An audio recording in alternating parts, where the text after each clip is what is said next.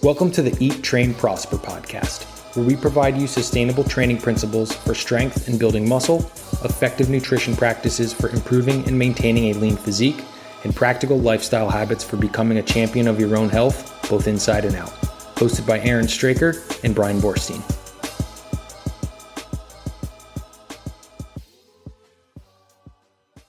What's up, guys? Happy Tuesday. Welcome back to another episode of Eat, Train, Prosper. Today's episode is our June Instagram Q&A. It's been a little bit since we've done an Instagram Q&A. I think we may have even missed May with it, so I'm excited to dig into some of these questions.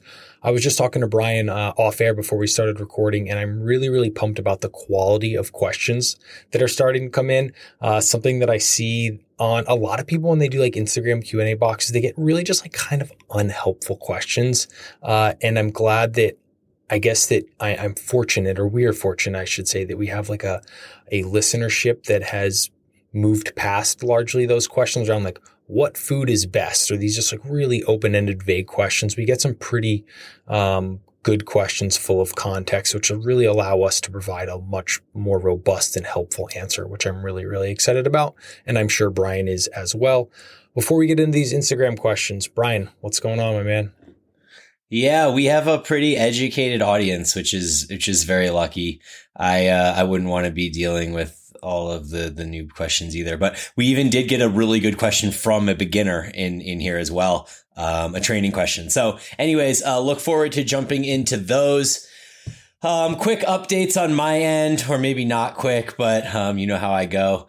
Uh, it has now been like 11 or 12 days since I hit my lowest low for this diet um, which is the longest that I've gone without making like an aggressive adjustment. I think I even mentioned on the last episode that I tend to get jumpy around 10 days. So, uh, we're at 11 or 12 days now. The lowest on the, the lowest low was 184.2 and it has been all the way up to 186.8, um, in the last few days. And then today it's down to 184.8. So now it's, basically within the range of where my low was from uh from 11 or 12 days ago but it's still i still am you know half a pound above that so i still have not hit a new low. Um to add to that now there's a bit of a time concern and this is maybe where uh, my more aggressive approach is going to come in um, and be necessary but um, basically, I've I've stated from the beginning that I wanted the diet to end the day that we leave for Wisconsin for our trip, which is going to be uh, Thursday, June thirtieth. Uh, and then I talked to my photographer guy, and we're setting up the photo shoot for either the 28th or the 29th, which means that I want to linear load my carbs for four to five days before the photo shoot. So that's going to have to start on Friday 624, um, which is 17 days from right now. So, um, you know, my goal from the beginning has been to get to what I would call the low 180s. Um, I think the low 180s start below 183. Like I would say somewhere in the 182s would be, would be low 180s. Last year I hit 182.8 and then I was like so depleted and I only hit it once. It wasn't like a weekly average. It was just, Hey, I hit 182.8. I hit my goal and then I started eating up into the photo shoot. And I was hoping this year to get a little lower than that. Um, I guess that's officially two pounds from where I weighed today. So 182.8 from 184.8 would be two pounds, which means that it's like really reasonable. I mean, if I really wanted to, I could just not eat carbs for a day and I would hit that number. Um, so it's kind of a little bit ambiguous and that would totally be cheating the system.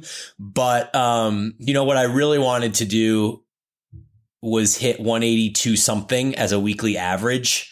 And so I think that that's probably unrealistic at this point. Um, but I would like to at least, you know, have a more confident hangout in like the 182 range instead of just one random day where I hit it and then I'm immediately out of it. So I, I mean, I'm not like super tied to that. Like at the end of the day, the goal is to do my photo shoot at around 185, which is where I've done it the last two or three years and get those comparison shots. So how low I actually go isn't um, hugely important. It's more of just kind of like a personal goal that I had set for myself. So, um, so that's the plan with the, uh, the nutrition side of things right now. You know, if, if tomorrow doesn't again drop below where I am right now, I'm probably going to make a confident drop in calories, go from something that was around 2600 average to maybe like a 2300 average, um, just because I'm going to have 16 days left basically by tomorrow. So anyway, what are your thoughts on that? Do you think I have the right kind of perspective on there? What would you, what would you input there? Yeah. I mean, uh, the hard thing is you have an end date and a physique look you need at that end date thing. So I would, I'm a very, very big proponent of being ready early so that you can feed up into it. Um, yeah, I would start. What what I would really do is drop. If if I'm being completely honest in this scenario, I'd pull fats down to a bare minimum. Like it's two weeks, three weeks, you just don't need them. Um, I would push some of your carbohydrate over to protein from a satiety standpoint, and I'd probably pull like 40 to 50 grams of carbohydrate uh, at least to get things moving. Interesting. Yeah, that's m- sort of along the lines of what I've done. Um, I've always been like a, a, within range of body weight times one um, per pound. What, what, am I trying to say? One pound, one gram of protein per pound of body weight kind of guy. Um, which means that like 185, that 185 would be the, the protein that I'm eating. But, um, just in the last two weeks, literally in the last two weeks, uh, I've found myself eating 220 to 240 grams of protein most days because now when I go into the kitchen to look for food to eat, it's like I could eat these simpler things that aren't going to fill me up, or I could, you know, cut this chicken breast and, and grill it up and, and eat that. And suddenly I have like 50 grams of protein and a ton of satiety for 200 calories or whatever it is. So yeah, that's been my approach. It's, it really is just, it, it's opportunity cost, right? The worst case scenario with the protein is it becomes an expensive carbohydrate via gluconeogenesis. Right. And even if that happens, you're still, you know, that energy conversion process costs energy, right? And we have the thermic effect of feed of, of right. feeding, which protein is the highest at on top of it. Like if, if a, if a food needs to be eaten right protein in this uh, in this context is there's just the lowest opportunity cost there. Yep. No, I totally agree. And so that's been kind of naturally what's happened. What I haven't done yet in your suggestions is cut those like 50 grams of carbs. And that's kind of where I think the the calorie drop would actually come in uh, is if I drop 50 to 75 carbs, suddenly I'm at 2300 average instead of 2600 average. And even though that's only 300 calories, it really does make a difference. Like, like it can get things moving and kind of be the impetus to, to create change there. So, um, so tomorrow's my day. I'm going to go one more day hanging out at 25, 2600, see how that goes. And then uh, tomorrow we would uh, we would drop those last bit of carbs that you suggested if uh, if things don't continue moving. Yeah, and you could always like be a little bit more strategic with your daily uh, proportioning of those carbohydrate as well. So like making post workout your largest carbohydrate yeah. feeding, trailing off your carbohydrate as you get further into the day because you work out in the morning. So I mean these are kind of more like your like kind of little nickel and dime, you know, tricks and stuff. They're not going to have as much of an effect as obviously just pulling the 75 grams of carbs, but it right. does add up over, over time for sure. Yeah, absolutely. Absolutely. Um, so then going on to training stuff, um, I had probably one of my least motivated days of training in years. I mean, it's been a really long time since I literally didn't want to train as badly as as I felt this past Saturday. Um, and I don't know what it was like. It could if, if sleep was okay. Uh, it was really hot and humid, and we went to this thing called a Touch a Truck, which is this festival for kids in uh around where we are. But it basically was the most overwhelming, overstimulating thing that anybody could do. Like I couldn't imagine how it was for kids because I felt overstimulated. It was basically every type of truck or utility car that that that that is used in a city. So there was like police cars and fire trucks and tow trucks and uh, school buses and I mean every kind of imaginable truck there is. And they were completely open, doors open, and the kids were just able to go in the truck, climb around the truck, uh, honk the horns, like whatever. So imagine this scene where there's thousands of kids and a hundred trucks and there's just horns going off around you constantly. And so like we're sitting there in this boiling sun. The kids are freaking out because they don't want to wait in lines. They want to honk the horns and, it was is like it was awful. So uh so we finally get out of there and get home and I'm sitting on the couch like, "Oh, and now I'm supposed to do hamstrings." Um, so I, I like really didn't want to do it. I put it on my story and talked about low motivation and um, I had this thought that maybe like because I'm in week five of my microcycle and I'm into like all of these, you know, reverse drop sets and partials and, and all these things that maybe there was a fatigue cost that was so high and, and I was becoming, you know, overreached. Um, but I went in and did the session anyway, and it, it wasn't great, but I at least matched or even slightly exceeded on on uh, everything. Um, and then still felt like shit afterwards. So it's one of those things where usually you finish training and, and you finish a session and you're like, oh, I'm so glad I did that. Like I feel great now, you know? Um, but I was still like, I'm just fucking glad that's over. Like I don't feel great. I kind of just still feel tired and run down. So then I really started to think that maybe I was, I was overreached. Well, one great night of sleep later and, uh, a normal day with with no stress and and I felt really good on Monday. Um, had one of the best workouts of my entire diet on Monday. Improved almost everything, including uh, my chest movements, which hadn't moved in in weeks. Like chest are the first thing to go when when I diet. So um, somehow I added a rep to to two of my chest sets and uh, overall just felt really really good. Um, so so luckily i don't think i'm overreached. I don't think that i, I went a little too hard in the paint on intensity techniques. And um, in the name of intensity techniques i got to do uh, essentially lengthened partials from the get-go for the first time. So this has been one of my progressions on these short overload movements where it goes like to failure over a number of weeks and then partial reps and then a reverse drop set. And now I progressed my 45 degree hip extension into something that is just lengthened partials. So I basically just took the 100 pound dumbbells and did a set of eight reps where the first rep was probably a full rep. And then there was like seven decreasing range of motion partials afterward. And that was insane. Like, just as as a as as a a real hammer, like a true sledgehammer. Because I talk about reverse drop sets as the hammer, but you know, fuck, just start really heavy and don't even get full range of motion, and and that's the true hammer. So so I hit two sets of that on the hip extension, and I think that that's a very viable next progression for me on these uh, short overload movements probably like the week before deload um, at that point. So, and then just on the the last note of of deloading, uh, my plan right now is to take a full deload the uh, when we leave or as I prepare for the photo shoot. So basically, Monday six twenty seven um, would be kind of my deload week. Um, one of the things that people do in preparing for photo shoots or getting on stage a lot of times is they decrease the volume and intensity of their training as a way to kind of shuttle more glycogen into the muscle cells. So the way that the timing is working out and lining up just right here, I think that if I can push through and not reach this overreach state that I was worried that I was in and I can make it to 627, then that would officially be a deload week. Um, I'll eat up into the show or into my photo shoot rather. And then we have a, uh, a two day drive where we're stopping in Nebraska to get to Wisconsin. So I won't train for three or four days on the back end of that deload.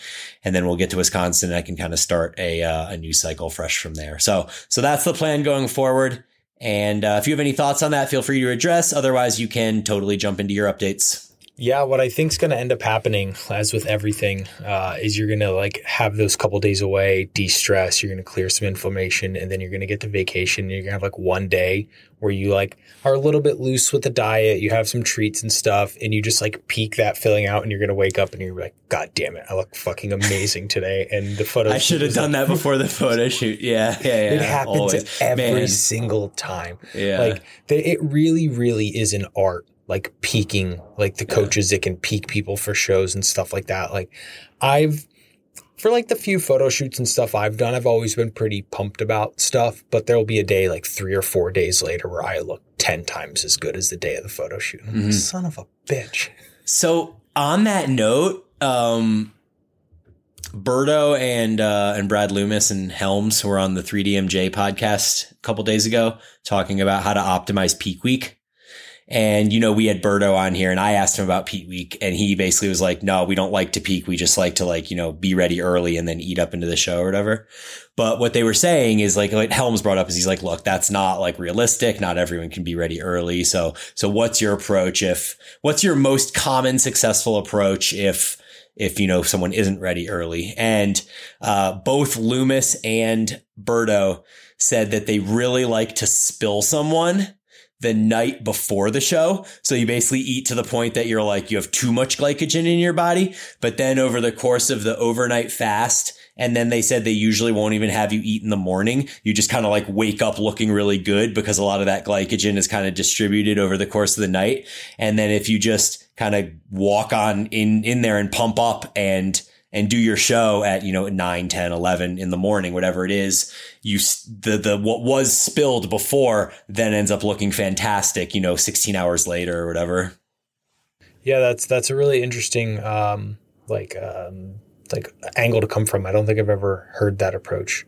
Uh, I feel like I would be super scared, you know, from both of yeah. the, especially as a client, right? They're like, oh no, we're going to spill you on purpose the night before. And then it'll, it'll kind of like work itself back in by the time you get on stage. But of course, like those guys, yeah. uh, they have it, they have their, their shit super dialed in. I yeah. would trust, you know, anything they would say in that, on that. And I'm sure they tested it with the client, like in a refeed prior, like weeks prior to see how their body would respond, how quickly it clears the glycogen and stuff like that. Exactly. All right, cool. Well, what's going on in your world, dude? Cool. I'll start on the business side of things. So uh, I am very, very, by the time this episode comes out, it'll be about a, a week after, but there's always the way the Instagram algorithm works, people don't check their emails, different things fit, falls through the cracks. The single most requested feature for my done for you client check-in system, which is the body measurements sheet is complete. It is shipped. It is out. The tutorials are up. If you are someone who previously purchased it, you get access to that for free. It is in your email. You just have to log in to the straker.co site with your credentials that are in your email at some point and go regrab a copy. I also put up together a tutorial for if you already have a customized version and you don't want to recreate all of that. I have a step by step guide on how you can recreate this specific feature um, with some tips and tricks. So that's super, super cool. Last thing there, uh, I am increasing the price on the check-in system. I've finally decided to listen to everyone who has told me it is going from $67 up to $99 where it will stay for, I think, forever. Um, I don't like to speak in absolutes, but uh, this I will take a little bit of a break from building features and stuff like that because uh, it's I mean it's up to like nine sheets as is, and people get a little bit overwhelmed. But I am very confident saying for you know the less than the price of one coaching client will pay you for one month. I give you basically four years of my work of building it. Um, so that's super cool. And then my fat loss and muscle gain models, which are a very similar kind of like sister product to the check in system, have been quite the success. So I am really, really pumped about how they turned out. It has been a very, very valuable tool for, for me with my coaching clients to help us basically forecast our periodizations or really when someone's like, Hey, I'm turning 40 in 12 weeks, I want to get to 12% body fat. Like, what does that look like? And we run the numbers and I'm like, yeah, it's not going to happen. I'm sorry. um, so it really just helps with like forecasting and estimating timelines, estimating body fat percentages and those sorts of things. So you can find both of those uh, on my website and my socials, all that sort of good stuff. And then some really cool things happening on the business development side. Nothing that I can really quite share yet, but I'm really, really excited about some of the things that are coming. And I had a note here that it seems to me, I feel like this with business, things come in like eh, things ebbs and flows. Like things will be super, super silent, I feel like for a couple months. And then overnight, I'll get like a bunch of coaching applications, new business things. People reach out to me for different projects and stuff. And I'm in the like the latter stage of that where everything seems to be firing at once, which is really, really cool. Um, those are my That's updates. Awesome, dude. Love that. Um, business type stuff. I am really, really excited about my training in food. I'm locked in with my food prep here in Macro Kitchen, who is doing um, basically my food prep, which I'm really, really pumped about. They're just giving me bake like bulk basic items. I'm getting like chicken in a few different formats um, sweet potato fries, a turmeric rice, a jasmine rice, um, carrots. Bro- they're just giving me like I'm just hey, just just give me like lean chicken and various you know carbohydrate and, and vegetables, and they're just like killing it. I'm super super pumped about it. It's like literally mindless. Um, and then I'm just really pumped about training. Like Alex Bush from Physique Development is doing my training. Like I said, we're kind of hitting a groove there. I'm really starting to like push training and just having a lot of fun with it. And I am kind of artificially riding this like I'm calling it this like pseudo recomp phase. I'm in like a slight calorie deficit. I'm still eating like 2800 approximately, like 2750 to like 2850 um, per day. But like I'm getting leaner and like reclaiming some of the muscle tissue that I have like not necessarily like lost, but has whatever, you know, deconditioned over the couple months where I haven't been training as hard. I'm really just reaccumulating what I already had, but I'm riding like the wave of like, I'm looking better like every like handful of days. And I'm just really, really pumped about that. Um, so I know, hell yeah, obviously that phase doesn't last too long. Um, but it is fun when you are in the, the middle of it. Uh, and it's just, I'm just really, really enjoying like. Eating really quality foods, you know, prioritizing sleep, getting great nights of sleep, waking up early, uh, and just getting back to training and like work and life is really, really fun right now. So I'm just grateful and, pumped about it. Yeah, you're in uh because you haven't been like super committed between like your back injury and like traveling to Bali and all this stuff. Like even if you did lose like a little something, now is like an opportunity where you will see those changes because you might be adding back just by being more consistent and being more like accurate with the way that you're doing things. So um, that's super cool. Are you still hanging out in like the four to six rep range on most stuff? Everything is five to eight. So um, okay. how a lot of things look, or it's like I'll for like a so today I had like my, my main pressing movement, which was like an incline dumbbell bench. It was uh six six four four, and then I had the like bilateral chest um, supported um, pull down again six six four four. Mm-hmm. and it is fun getting to like really load up weights on those and just try really really hard. And then as I get into like some auxiliary stuff, like I had some like cable flies, those are at like sets of eight. I have some like dips at like sets of six, so still like I'm able to like mm-hmm. load them up pretty good uh, and they're not quite like super low reps, but um, I do have a little bit of more traditional stuff. Like I have conventional deadlifts in my program, um, right. which I haven't done in a really, really long time. And what's fun there is it's one of those things like because I'm just kind of reclaiming what I once previously had, like I can add weight on the bar week over week, which is fun again. The not fun part is you start like week one, you're like, there's not a lot of weight on this bar and it's fucking heavy and my back hurts this sort of thing. Yeah. Um, but it is cool. I'm really, really excited to just like give someone else the reins. And I'm like, Hey, I'm just mm-hmm. here to learn and be a client, you yeah. know, to take me where you think we should go sort of thing. And then on the, the four rep sets of like a, a chest supported pull down, What's your RIR like that in that one to three range that you mentioned last week? Yeah, so we're at like basically a, an, an RIR of one on all those okay. actions. So it's a four rep set of, of pull downs where you could do five. I mean, that's a really heavy pull down weight. Yeah. What's I, I I should video of the setup I have. I have this thing so fucking rigged because I it's like I have obviously the chest supported thing. I need to wedge a weight in between the bench I pull over and the structure right. so that when I try and get in, it doesn't pull me closer to it. And then I have a, a medicine ball on the seat to get me up high enough so that I have like I'm yeah. lined up right. But then I also need the weight of that medicine ball to help the bench in place. And then as I like go through my warm up sets, I have to keep bringing over like 20 kilo plates and stacking them on the bottom to keep the thing from tipping over. It's it's yeah. getting rather ridiculous. And it it doesn't pull your body up like as you're as you're extending and and and contracting you don't feel your body kind of jumping up and down off the medicine ball at all it does a little bit but i have my feet planted in the back of the bench like my heels kind of like in, wedged under yeah, to like yeah. help me brace and but i really need to like i grab it and i like swing over and use my momentum to like get it down mm-hmm. enough so i can like kind of wiggle into position but yeah it's it's a lot to get set up for sure. It would. Yeah. I think in like a week or two, I'm gonna have to ask like a like a random gym bro, like, hey, can you come help me get this into place? I feel like the simple solution for me because it is like just so dramatic what you have to do there. And and even if I did all that, I still think that it for a set of that many of that few reps, it would pull me out of my seat. Like I think I would um, I think I would get pulled out just because I have a really strong back. But um, you know, single arm like that might be something to propose to to Alex. Is hey, dude, if I can use you know fifty five percent of the weight here and do these with one arm, this kind of mitigates a lot of this crap that I'm having to do right now. yeah, especially for the lower reps because it's yeah we're talking you know whatever no, ten yeah. seconds instead of five or something like that. You know, it's pretty pretty small for sure. Yep. Yep. Cool.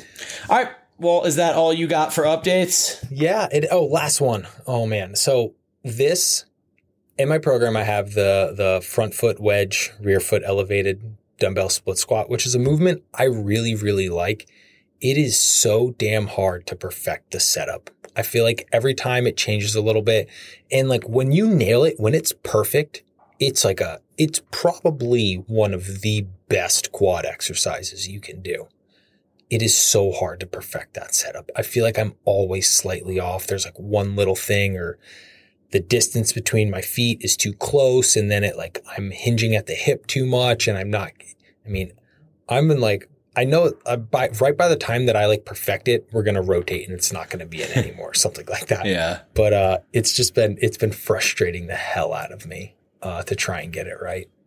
Do you take pictures and by chance even measure like some sort of way the distance between, you know, the front wedge and the back wedge? I did this week. Um, I did this week and, and tried to like film it, but of course I'm like just out of frame, uh, how I set the mm. camera up.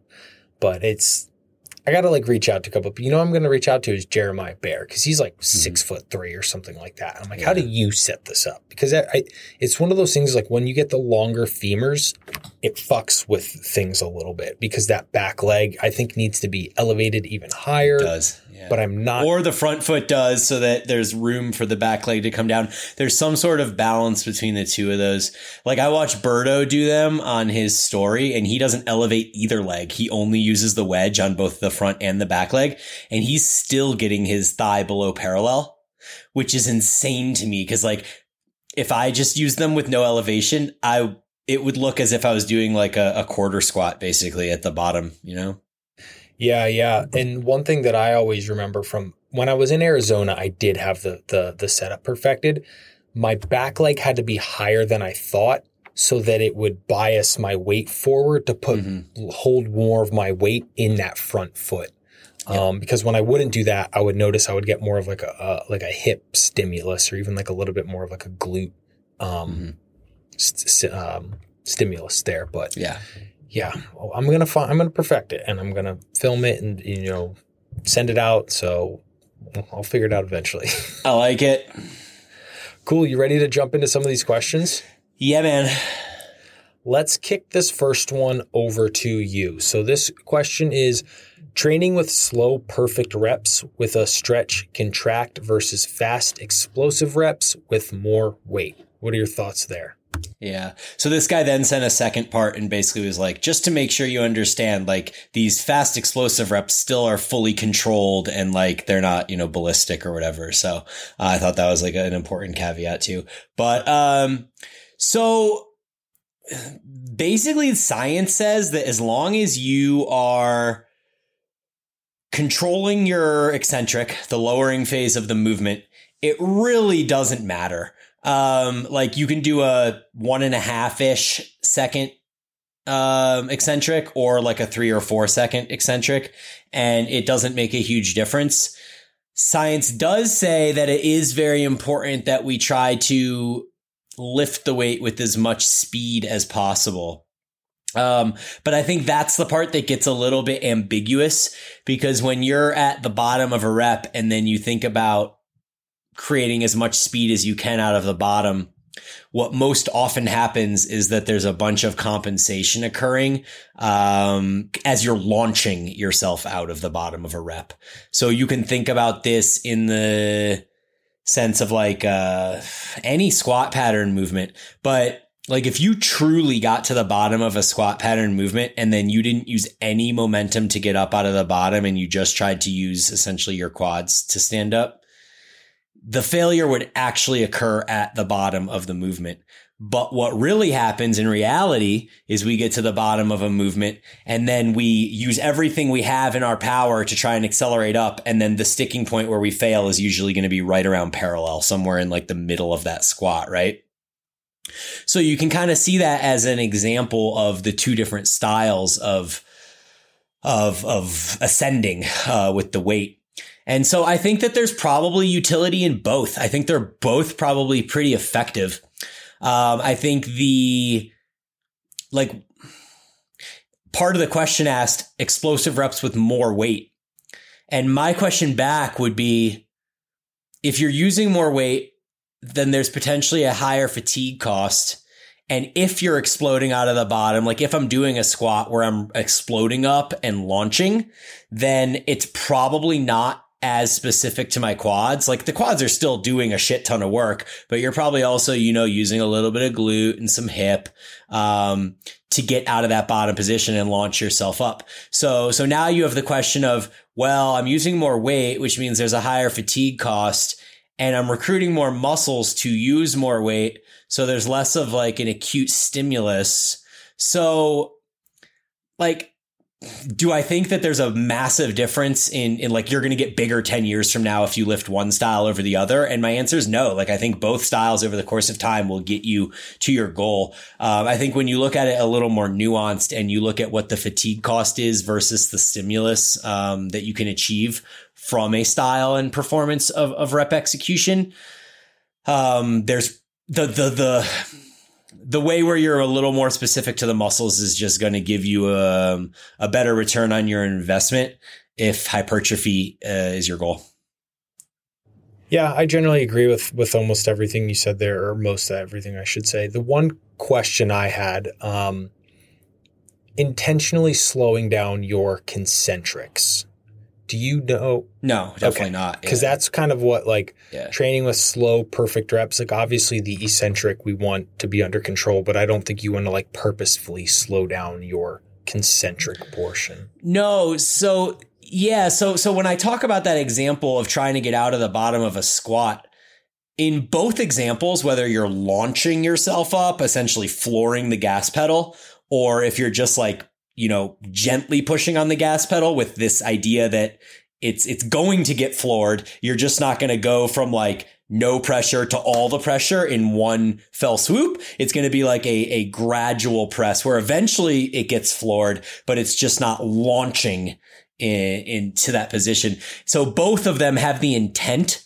uh, maximal concentric intent, right? You're trying to lift the weight as fast as you can in both circumstances. It's just one of them is so explosive that it's recruiting a bunch of other muscles to help you get through that. And the other one is, is trying to lift as fast as possible, but uh, more specific to just the one piece of the muscle that you're trying to use or the one muscle you're yeah, trying to use. yeah, use. Pretty spot on. Really just the, the potential downside of the launching is you kind of throw yourself out of optimal positioning to change your stimulus. Yeah, and you recruit other muscles that you're not intending to do, which therefore has like a higher fatigue cost and all these yeah. different things. The only the last thing I, I would say on this is there may be sl- some some certain movements where you do want to intentionally um, move ever so slightly slower through a, a, portion so that you're not creating so much momentum that you're not under that much tension through other parts of the range of motion.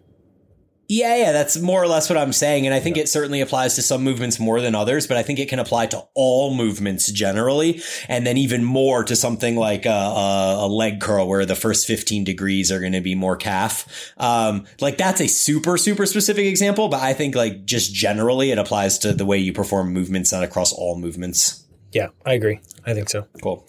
I'll send this one to you and then we can discuss. But um, what courses do you feel a trainer should do or the best ways to educate himself? So, this is something that I feel rather strongly on. However, I'm sure I am probably of a lesser common opinion. I personally think the best education and knowledge you are going to get is going to be from like private organizations, businesses, and coaches. The larger education curriculums get, I think the more kind of watered down um, they get. Uh, that being said, if you're someone who's like entering the space, you need like a big cert, licensure, whatever to kind of get your foot in the door. But from there, I wouldn't go from like huge company A, who I have my first cert, to like huge company B. I would probably go, who are the best people in the space? Who is really moving the space forward? Um, and then going into that sort of thing. I know this is a the conversation that we talk about a lot, but it's like, hey, I'm a brand new personal trainer. I'm gonna go to like maybe ISSA and get my, you know, entry level trainer number one type certification. Now, do I go to fuck? What's the other one? The N N N NASM NASM, right? Am I to go to NASM and get like another entry level cert? No, you go to fucking N1 and CASM and get like a, a world class actual understanding of everything. So it's like get your foot in the door, then you go find the best people and go learn directly from them. That's what I would recommend.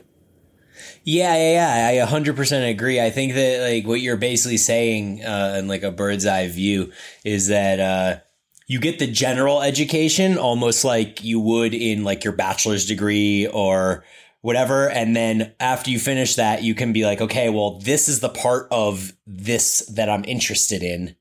So, you know, I really want to learn more about programming and training, or I want to learn more about nutrition and these types of things, or I want, or maybe it's both, or, you know, I really want to focus on the biomechanics of movement, or I really want to learn more about energy systems, or like whatever these different things are that you find extremely interesting within the framework of fitness as a whole, uh, health and fitness um, then you can get a little more specific and and search out those certifications uh, from the more the smaller organizations.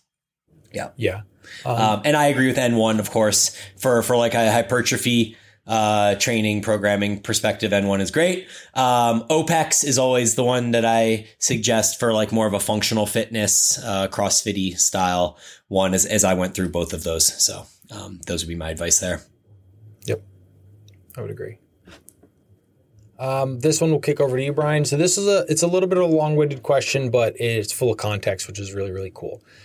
Do you think there is a per session training stimulus that must be achieved within that given session uh, in order to see gains in the context of hypertrophy? So, as you become more advanced, do you think there is a necessary amount of volume one must do within a given session rather than spreading it out? Then, with an example, is it possible one could experience faster gains by doing three sets in one session rather than one set spread over three sessions of the week? What are your thoughts here, Bryan?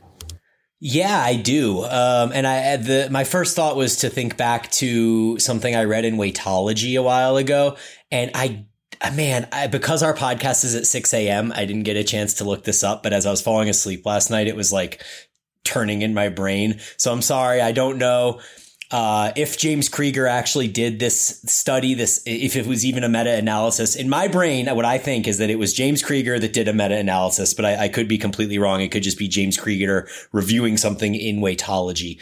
But essentially, what this did was it assessed whether there is in fact a minimum training volume per session and a maximum.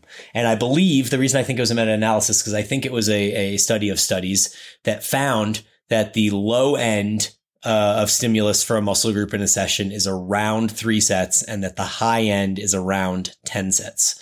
And of course, there's variability there um, based on the individual.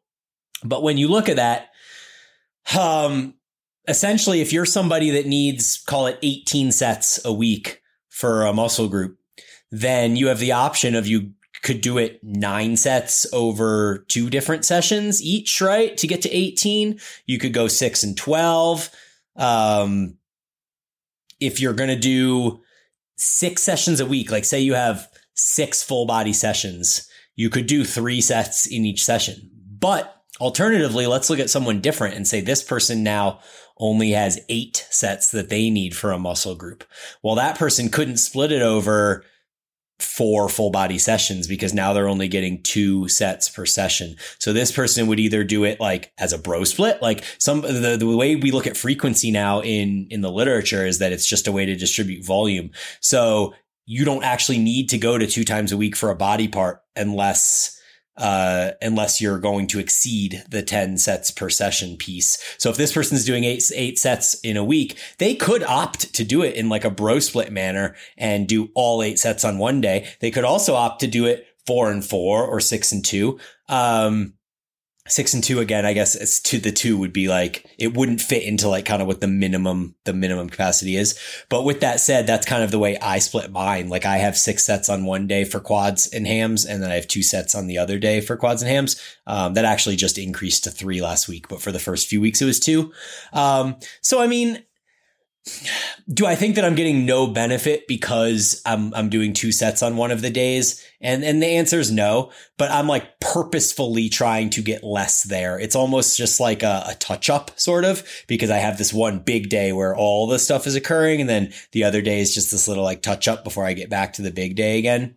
Um, but to circle that all back to your question, I, I do think that there is probably a, a minimum. Um, I think that that minimum depends on how hard you're pushing your sets. Cause like you could easily just say that three sets is an arbitrary number, but is that three sets to three RIR? Because if that's three sets to three RIR, then maybe one set to zero RIR with some partials is the same stimulus as three sets to three RIR. So um, there's so much ambiguity there. And when you look at these meta analyses um, from like someone like Krieger, who I know trains with RIR and stuff like that. Like my assumption is that when you're looking at the literature and even if it says these people are training to failure, based on what we know about the ambiguity of failure in the literature, my assumption would be that it's probably around two RIR. So, um, just kind of going down that rabbit hole I personally think one or two sets to like failure with some intensity techniques would be completely fine. And if you're going to use RIR, then probably three or four sets would be a good minimum uh, for a specific muscle group in a session. I'm definitely going to really lean on on Bryan uh, on this question. I these are some of these things that I feel like it's really hard to quantify here um, because it really, really does depend. So, for example, like part of the question says, as you become more advanced, you think there is a necessary amount of volume one must do within that given session. As you become more advanced, your ability to contract those those muscle those, those muscle tissues and specifics improves. So, like me here in, in 2022 at 34 years old, I can get much better stimulus out of three sets of like a, let's say a very targeted bicep curl than I could five years ago because I have just become more advanced. I understand things better. I understand lengthen versus shortened and, and that sort of thing. It's hard to create apples to apples because things change as you get more advanced. And then in the last part of the question, you know, could you experience faster gains by doing three sets in one session rather than one set spread out over three days of the week? Probably not, but for some reason, my what what comes to mind is like, let's put you, let's warm you up, put you on a hack squat. You have one see God set, right? Let's say you can get 18 reps. But then if we were to give you a second, hey, go see God again, you only get like 11 reps. And then on the third one, you get like seven. If we give you two days and you come back on Wednesday and I'm like, hey, once you do another see God set on the hack squat, you can probably get like 16 or 17 reps. So if we were to use, you're not recovered. Yeah, you're recovered. You've had 48 hours, you know. So if that we're splitting three sets over three days, you end up doing, you know, what ended up being like 18, 12, and seven, you go like 18, 17, 16. That's a fair amount of, you know, more stuff accumulated. But it also comes into the factor of like, what is your energy utilization, right? Like, where's your carbohydrate recompensation, how much muscle glycogen do you have? What are the, I mean, it's really, it's a rabbit hole, really. So, I mean, these sorts of things, I would just test, see how you feel. You know, what, what is your current limitations around recovery, pushing yourself? Like maybe you're not pushing yourself really, really hard to, to, to these sets. I would explore that. But I mean, it really is a can of worms, but I, I do think what is the most tangible takeaway advice, I think Bryan covered really, really well. Yeah. No, and then just really good point on the lengthen and shorten too, because like the apples to apples thing. I mean, if, if you're just arbitrarily saying is three sets enough for one muscle group in a session or, you know, is one enough? It's like, are you doing three sets of lying leg curls and one set of RDL? Because like one set of RDL could, could fuck you up more than three sets of leg curls could. But looking at this example, you know, you'd think that three sets must be more stimulus because it's three sets. So, um, so muscle length certainly plays a role in there too. Definitely. Okay. Um, let's kick this one over to you to start again. So, from a beginner standpoint, would it be more beneficial to focus on the big lifts? If so, what role would machines and cables play in a beginner's workout plan? Yeah, I, I, have a few thoughts on this. I was actually just on uh, with Dave and Abel uh, two days ago. It has the episode hasn't come out yet, but uh, we were talking about uh, the topic of minimalist training, and what that brought us back to was kind of discussing some of the ways that we got started with training, especially for me. How uh, I've mentioned before on the podcast that in the late 90s, I stumbled into a forum called Power and Bulk, where a, a, guy named Paul Carter was kind of a big name in the group and, you know, providing advice for people. And he basically told me to choose a, a leg, a push, and a pull, and do that on one day, and then rest two or three days and choose a leg, a push, and a pull, and come back and do that again, and just basically repeat those two workouts over the course of time with rest days in between until I was big and strong. Um, I thought that was great advice at the time. He has since told me that that wasn't good advice and that he would go back on it. Uh, but that's a story for another day because I think it was great advice. Um, I, I, do think there's something to learning those movements. His argument um, as to why that isn't great advice for a beginner is because of how complex those movements are.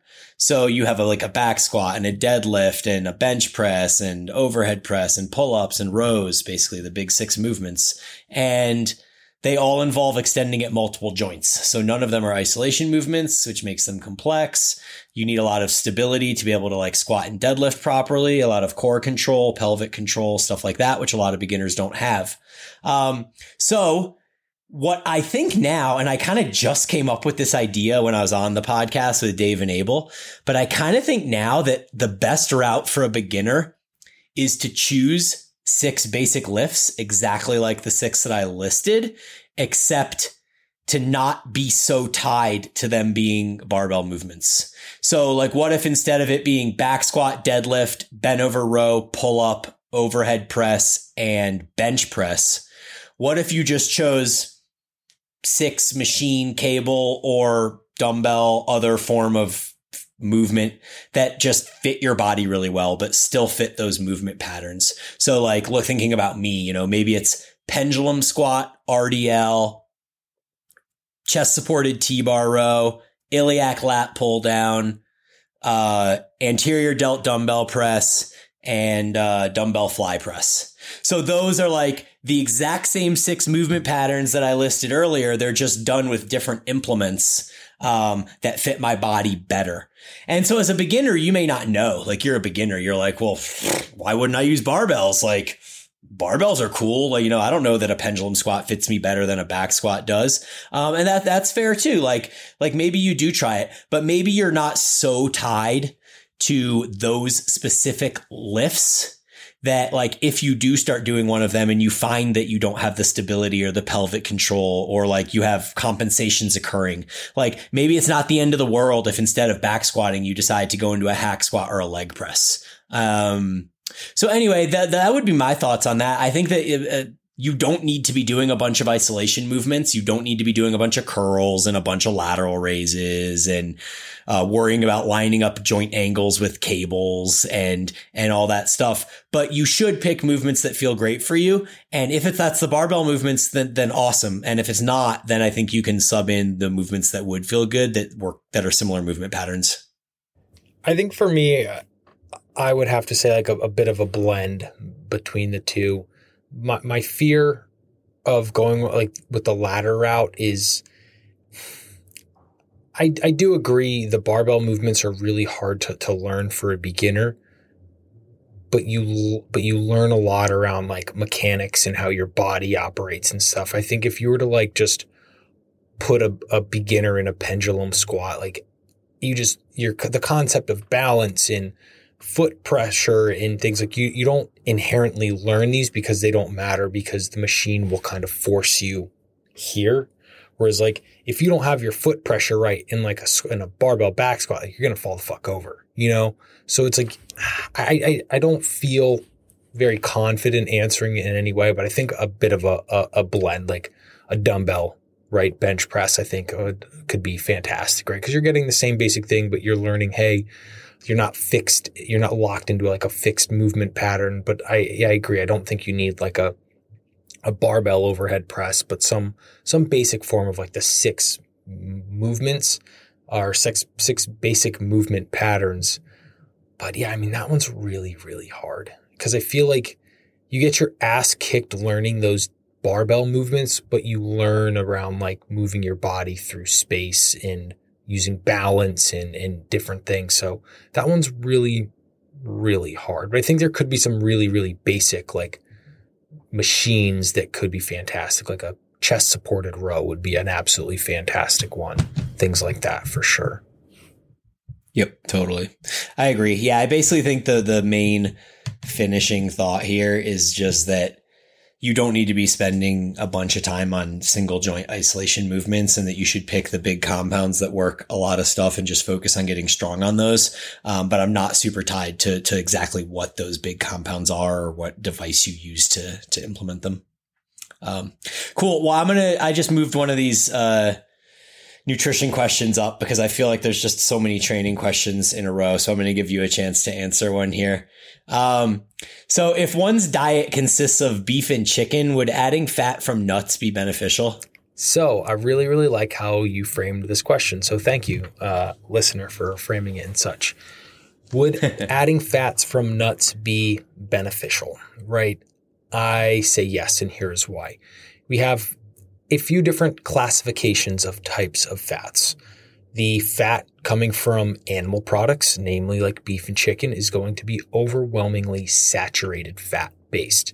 The easiest way to identify saturated fats are they are stable at room temperature. So think about when you put uh, you cook some chicken or you cook some beef, you put it back in the fridge, you pull it out again to have more, and there's the, the fat's all solidified, looks like some gross fucking weird beef jello combination uh, or coconut oil in, in, in the cabinet in, in the wintertime. It's going to be a solid. The types of fats in nuts are going to be largely either monounsaturated or polyunsaturated fats. So they have different properties. So, for example, your omega 3 fatty acids are going to be a form of mon, or sorry, polyunsaturated fats. Each has its kind of different pluses and minuses. Uh, I, what I do personally, what I do with my clientele and what I generally recommend, there are people that are going to say, Hey, saturated fats are the absolute devil. Never have them. And then there's going to be people on the complete opposite side of the thing that say, no, they're like, you know, literally Jesus reincarnate. You should have all the saturated fats. I follow a higher protein diet. I do with my clients as well. Just as a byproduct of that higher protein diet, there will be an adequate amount of saturated fat in the diet, just as a byproduct of the protein beef, chicken we're eating. With the amount of fats left in the diet, I generally recommend getting more of that from your poly and monounsaturated sources from things like nuts, seeds, extra virgin out, extra virgin olive oil, avocado, those sorts of things. So you end up at the end of the day with a with a bit of a blend. Um, not super super high in one, super super low in the other. But I generally, unless someone is having like a very very high fat diet, um, I generally am not having people purposefully take in large amounts of saturated fat. So to kind of wrap up, yes, I would 100% say that adding fats from nuts and other fat sources that are poly and monounsaturated would be beneficial. Do you um, have any caution or thought around the fact that a bunch of nuts are really high in omega 6s? Yeah. So I generally am having, I don't have clients eat peanuts. Um, I'm going to push towards either walnuts or Brazil nuts in like eight out of 10 cases. Almonds, I'm fine with. Uh, I use Cronometer with my clientele. We can see their omega 6 to omega 3 ratio and things like chia seeds, um, ground flaxseed, or flaxseed. They're going to be higher in ALA, which doesn't convert well, but it still is an omega 3. Um, I will generally try and get people to like a five to one ratio. It's not even great, but like a three to one or four to one, or supplementing an omega 3, which helps close that gap between the two. Cool. Um, sweet. I have like 15, maybe 20 minutes left. So let's try and get through the rest of these. Like maybe five or six questions left. Um, so this person's asking for examples of metabolic training. And we actually did an entire episode on this, didn't we? Called metabolic training. Um, so I'll just be really, really quick here. Basically, the two types of metabolic training are uh, systemic and local. So you can kind of think of systemic training as training your heart to, to be better. Basically, systemically, you are trying to improve your work capacity and get better at breathing, converting these different uh, things to usable oxygen, etc. Um, and then local metabolic training is going to focus specifically on one individual muscle and trying to increase the work capacity of that muscle. Um, so you can kind of think of systemic training as almost like circuit training. It, really is is um, it's not cardio at all. It's it's basically lifting weights, but taking shorter rest periods than you usually would, and and alternating between big muscle groups. So you might go from like a quad to a back to a chest movement um, with relatively short rest, and then take a longer rest. So that would be more of like a circuit style systemic type thing, and then a local metabolic training would be uh, like something like a same muscle group superset, which we talked about a ton in last week's episode or something along the lines of uh, like an 8x8, which Vince Gironda popularized, I think, in the 80s, which is essentially you take your 15 rep max on a lift and you'll do it for sets of eight reps until you reach one failure point at the end, which is usually somewhere between six and eight sets. Um, and then the other thing with metabolic training is it's usually done primarily with short overload movements so that you're not um, trying to create a metabolic effect with movements that are going to create a ton of damage and systemic fatigue. Um, so yeah, those would kind of be the main principles. And then I would refer you back to the, uh, to the episode on metabolic training, which was two or three months ago, I believe. Yeah, I don't have anything to add on that one. That's Bryan nailed cool. it there. Yeah. So the next question is is asking about optimal quad hypertrophy in two times a week programming. And I'm just going to assume that he doesn't mean he's training only twice a week, but that he's training quads twice a week. What are your thoughts on that? Yeah, I, I would say so. I think the, the frequency conversation is really interesting because I, I don't I don't think that I could get the same amount of stimulus out of out of quads in one day as I could over two. I, I think the, excuse me, I think the central fatigue would be way too high. And I, I just, I think it, after so many sets, like I, I can't produce anything meaningful anymore. I, I probably get sick. I had that period where I was training legs really, really hard about a year and a half ago. I was getting sick regularly after my leg training sessions. I think there's just a cap on you're done for the day, dude. Like you need to just come back and get add more volume and once you're mostly recovered sort of thing. Yeah. I agree. I think I mean like my volume's low enough that like I'm doing eight set eight or nine sets a week right now for quads. So I have like six on one day and three on another at the moment. Um, but I, I I think, you know, depending on what your volume needs are, kind of depends how you split that up. Um, if we assume that you're like a normal person and say you need 12 to 16 sets, you could easily just go six to eight sets, uh, per, per session.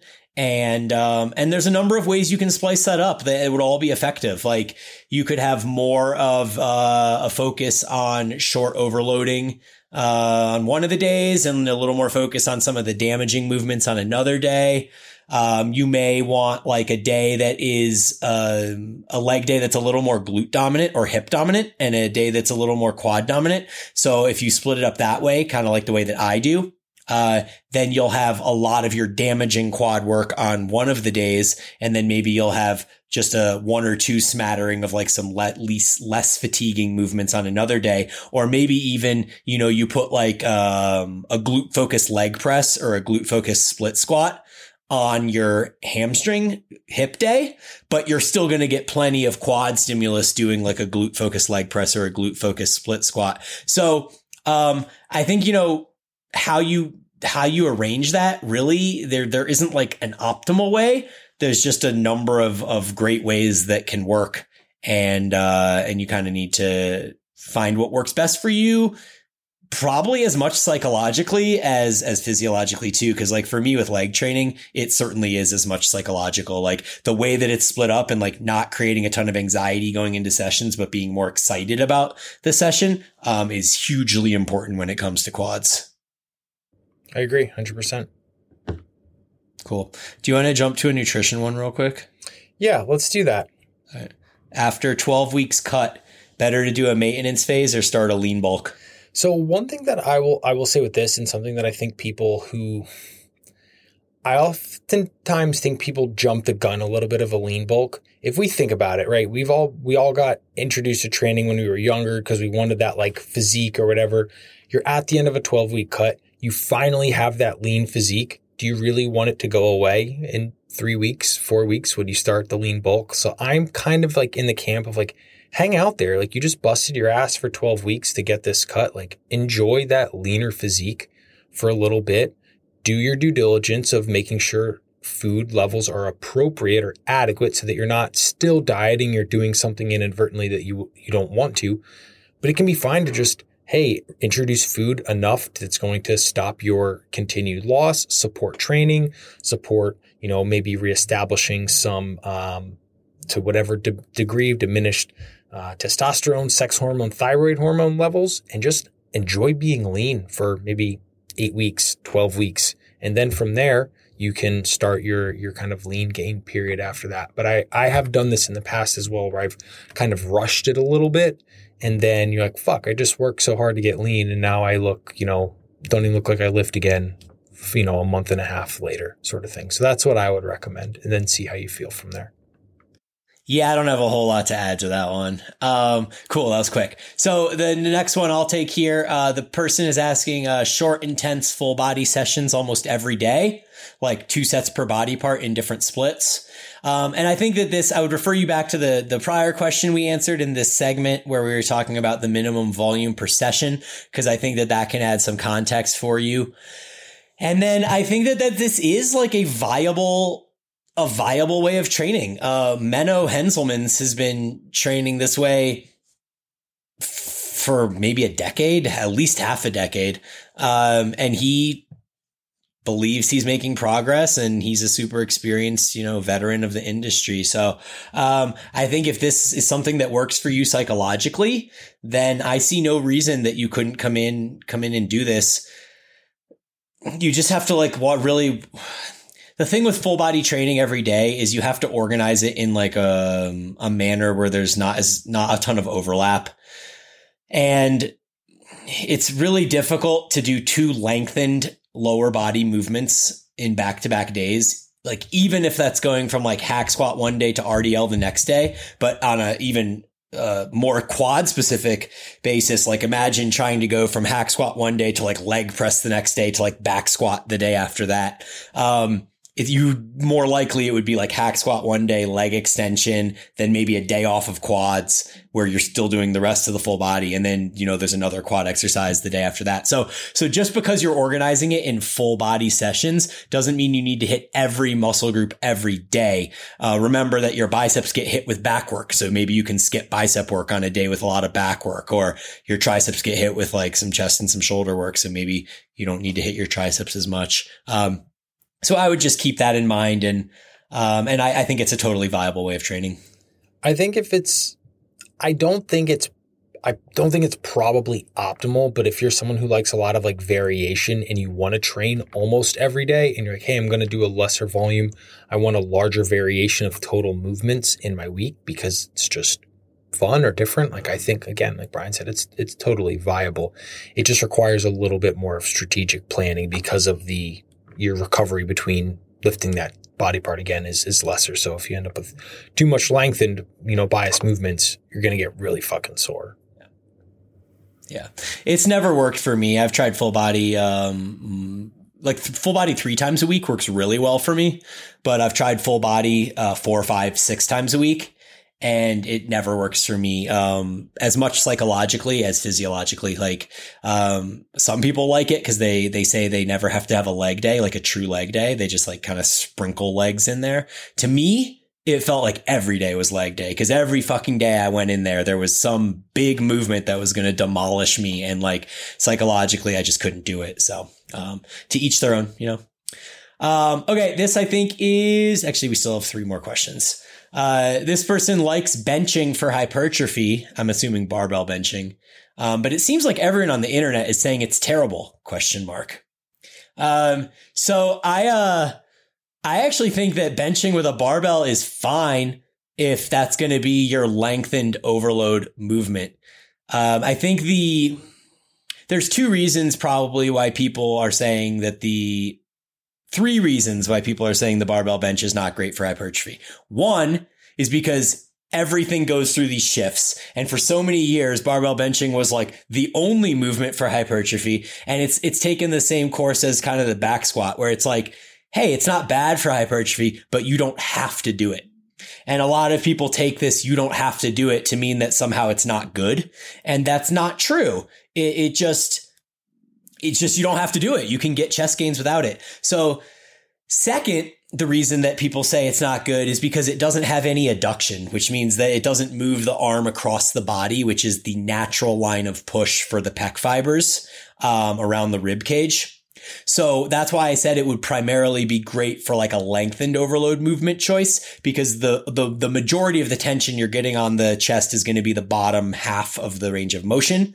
Um, because you would want a movement like you could do with dumbbells. You would want that to come across the chest more. But even when you look at dumbbells bench pressing, you still lose tension at the top of the rep. Like once your joints are all stacked and your elbows are locked and your the dumbbells are sitting with your arms straight, there isn't any tension on the chest at that point. Same with a barbell. So a dumbbell is really only, uh, you know, a little bit better than the barbell because it allows you to come across the body, but both of them lack tension at the top, which is why then we have movements like short position overload, like the, um, uh, the press around movement, because if you're going to try to get the pec short, the fully shortened position of the pec is going to have your arm across the body and uh, the bench press doesn't do that. So, you know, I, I, think the barbell bench press is a fine movement. You would just want to combine it with a movement that has adduction at the short position. And I think that the combination of a push around with a barbell bench press would be a completely fine combination that would train your pecs completely. I have nothing to add there. Yeah, you really hit the nail on the head. I, I still, I'll still use benching uh, a little bit. I generally go with a more narrow grip now, but I mean, I still can get a really good chest stimulus out of it. It's really is how does it feel in your joints? How does it feel in the target musculature? But like Bryan said, consider the lengthened overload. You also want something that's going to bias the short position just to really get the most robust um, stimulus out of your chest that you could. Yep, and you can't hit the short position without coming across the body. So you just need to have a, a movement that goes along with the barbell bench press. Um, cool. Uh, last training question. How do you determine arm path of a given exercise is good or bad and lines up with the joints? I, I my answer is kind of just like you, you kind of got to learn this stuff. Like you got to go to an N1 practical or go through the biomechanics course. Um, you can, you know, obviously just kind of pick at their free content online and you'll probably learn a whole lot. Um, very simply, one of the best ways to line up with a cable movement is to set your body and the cable in a way in which uh, the cable lines up with the path of the motion. So, meaning that you're not trying to fight the cable the whole time. So, imagine if, um, a super specific example, but imagine I'm trying to do like an incline cable press where I'm trying to press up. But imagine you, like a silly person, put the cables like seven slots too high. So now the cables are up and you're like, well, I'm trying to press up, but the cables aren't like lining up with the line of the motion that I'm trying to press. So then you, you think intuitively like, like a smart person that you are and you move the cables down so that now when you go to press, your forearm is forming a line with the cable and you don't actually have to break that line as you press. And now you've created this alignment of joints with the cable structure. Um, so I think in, in a lot of ways, like if you get it close, it can be ambiguous and you can be like, yeah, yeah, this feels great. Cause I went through a lot of that too, where I had it like really close. And then Cass would, you know, tell me like move it up one or down one or whatever, and it would feel better. Um, but when you're way off, like when you're way off and you're fighting the cable the whole time, like you know that shit. You can feel it. Like it just doesn't feel good. So um, within the spectrum of of close enough, uh, you can then finagle with with your setup from there and try to get it like super specific to line up um, with the joint, with the forearm, with the cable, and create this whole spectrum of alignment. Yeah, the the only little thing I'll add there, um, if you are doing a more like a like a a bicep or tricep or maybe even potentially shoulder type movement where you are doing most of your um, el- it's like elbow flexion you're basically going to line the cable up with your humerus, right? So think about like a bicep, tricep thing. And then if you were doing a like more chest or back type movement where it's going to be the joint moving most is going to be a little bit more, um, distal, right? Closer to the body, you are going to line the cable up with the forearm. And that, that's like a really simplified way of wrapping your head around. It's not perfect, but it does start thinking, okay, am I doing a bicep curl? is the cable in line with my humerus, right? Am I doing a pull down? Is the cable in line with my forearm sort of thing can, can help. Yep. I love that. No, that's a great way of putting it too. Cool. And then the last question is just uh, someone asking if we do one off consults, if he could pay for an hour of our time. And so uh, I was going to write him back privately and not even include this, but just in case other people are interested in doing this, um, I do do this relatively often, uh, mostly when people email me or DM me or whatever. And, um, uh, we could negotiate rates, but I usually do, uh, Oh, let's not even talk about it. Let's just, just we'll, we'll, just talk about rates when, when you hit me up, but but they're relatively reasonable as what you would expect for an hour of someone's time. This was this was interesting. I'm glad we're taking two separate uh, approaches. I do not. Um, I am getting to to a point where I am really realizing how valuable and how much I, I value my time, and it is I I can't offer it at a rate that is mostly I feel is, is reasonable for people to to break my flow of the work and the things that I'm delivering, the things I have to get to my clients. Like in order for me to price you into that, eh, it'd have to be high for me to like sacrifice the, the opportunity costs on that time. And I just know this is for me, right? I never want to speak for Bryan. That information that I can give you on that call is going to be applicable for at most maybe four weeks and then it needs to change again, sort of thing. And at the rate that I would charge you, you'd just be better off signing up for my coaching. Like it would be cheaper. literally to do that. So that's why I do not do it. I have done it for like some older clients who are, who have been in like a really bad spot and I just really want to help them out. But other than that, I generally do not do it because it's limited in the efficacy of what I can give you in 60 minutes, sort of thing. Mm-hmm. No, and I, I get all those points too. I mean, I, I totally vibe with them and I pretty much agree. The main reason I do it is because um, I, I only take on three one on one clients at a time. And so I want to be able to try to help people. And, and honestly, to be honest, most of the people that are asking me to do this are people that are doing one of my group programs. And so they're like, Hey, you know, I want to individualize this piece of the program or can you help me like, you know, figure out how I should do my nutrition over the next 12 weeks of, of the training program or, you know, I want to, I want to train for Murph. Actually, I just had a girl recently who wanted to train for Murph, um, and also do my group programming. And so we had like a, a, consult call about how one might go about uh, modifying my programming so that she can train for Murph along with it. Um, but it's usually stuff like that. Uh, I, I, enjoy it though. I think it's cool to be able to talk to different people. And then, um, like 3DMJ does a really similar thing. So they only take on one on one clients right now that are, um, contest prepping because they just have a full roster. So the way that they handle people that, uh, want to do one on one coaching with them, but don't, uh, but, but they don't have a spot for they do these kind of once a month consults. And I think, uh, at least as of two years ago, 3DMJ was charging, I think around 200 for, for these hours, which is similar to what I charge.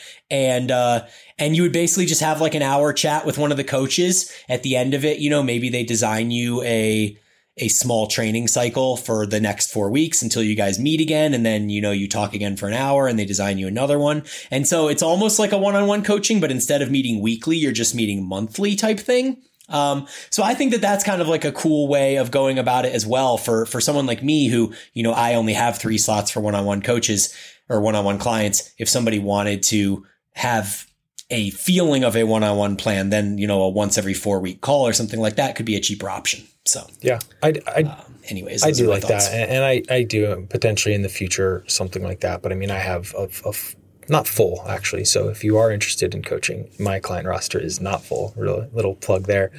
but uh, yeah, it's just I haven't been able to price it at something that I feel like comfortable. Because if I'm being completely honest, it would be me asking you a ton of these um, wormhole questions, and then it would be like, well, we could do this or we could do this, but this is going to be contingent right, upon right. like these three. It depends. It would be, yeah, it would be, it would be 60 minutes of me saying it depends, and I need more data.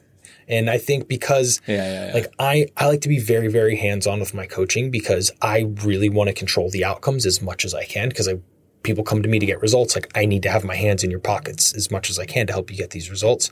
And in that dynamic, I I can't have my hands in your pockets, so I can't help you as much as I would want to. Yeah. Yep. Yep. Yep. Totally. That makes sense. Well, I am past my time, so we need to uh, we need to wrap this thing up, and I need to get kids to school. All right. So Bryan has to take his kids to school. So guys, we will talk to you next week. Have a fantastic week. Thanks for listening. Later.